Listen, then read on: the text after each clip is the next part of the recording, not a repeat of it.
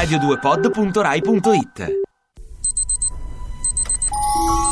Ovunque sei, ovunque sei, ovunque sei, ovunque sei.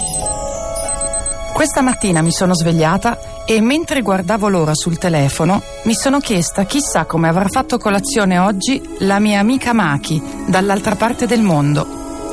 Poi ho pensato alla ragazza che viene dalla sua stessa città, in Giappone, e che ho incontrato in una piazza di Roma. Diceva che sta studiando l'inglese negli Stati Uniti, ma che tornerà a casa per laurearsi in anatomia.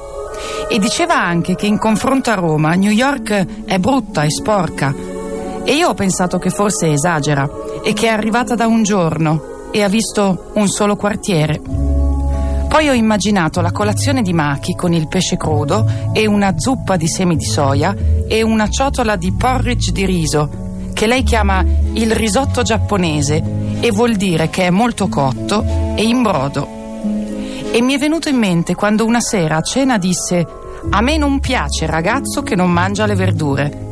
E con le guance rotonde intorno al suo cibo preferito e gli occhi come una mezzaluna, sembrava uscita da un film di Miyazaki.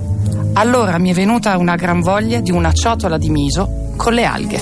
Ti piace Radio 2? Seguici su Twitter e Facebook.